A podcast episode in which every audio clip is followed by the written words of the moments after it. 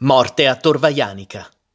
Alle 15.45 del 9 gennaio 1985, l'agente Ottavio Conte, libero dal servizio e disarmato, era uscito da casa per fare una telefonata da una cabina del lungomare delle Meduse, a Torvaianica.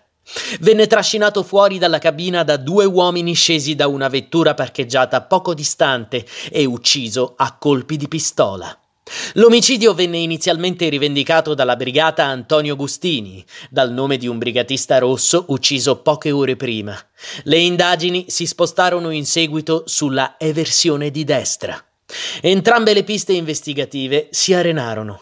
Gli assassini della gente non sono mai stati individuati.